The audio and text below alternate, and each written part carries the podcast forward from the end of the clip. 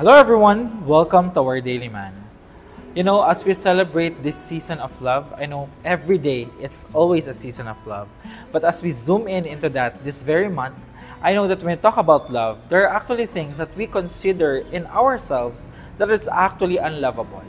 And when we look at ourselves, we know that we actually put our best foot forward to impress other people or to give a good impression towards other people that there are actually things that are lovable within us.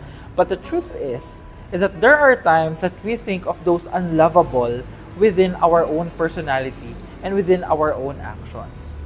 And I remember that movie that has this famous line that says, The greatest risk that we are going to take is for us to be seen for who we really are. And I believe that to be true because there are things within us that we don't want to show to the world because we believe that it's very unlovable. Or people might be scared or become apprehensive when they actually approach us. And so today, I want to share God's word to you and what the word of God says about who we are and his love for us. If you have your Bibles with you, Kindly open it with me in Jeremiah 31, verse 3. The word of the Lord says, The Lord appeared to us in the past, saying, I have loved you with an everlasting love. I have drawn you with unfailing kindness. May the good Lord bless the reading of His word. You know, one thing that I am really sure about God's love is that it is unchanging, it is always present, it covers any multitude of sins.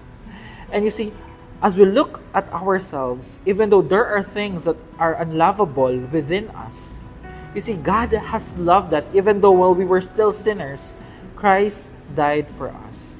And that is the kind of love that God has. It is redeeming, it is perfect, it covers a lot of imperfections, and we don't need to pretend while we come to Him because He accepts us for who we are. And that is the very reason why He sent His one and only Son, Jesus Christ, to die on the cross for our sins. And that, my brothers and sisters in Christ, is true love.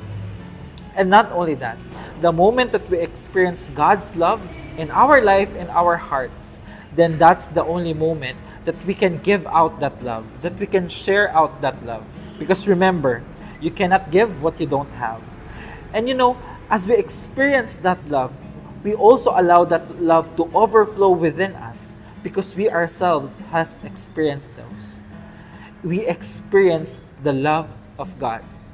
And so today, I hope and pray that all of us would understand, would know, and would come to a conclusion in our life that God has loved you even if, even we were still sinners, even though we have imperfections, even though things around us are not so perfect, are so unlovable, God loved you and still is loving you even if. And with the same love, I hope and pray you're going to share that to those people around you. Allow me to pray for you. Our most gracious Heavenly Father, thank you, Lord, for granting us this wonderful time. Thank you for this opportunity that you have given us to continually ponder upon your love, your promises to us. And Lord, it is my prayer that above everything else, that you will continually allow us to understand, to absorb, and to share your love to those people around us. Not only this month, Lord, for the, but for the rest of our lives. Thank you, Lord. Thank you for your sacrifice. In Jesus' name we pray. Amen and amen. The Lord bless you.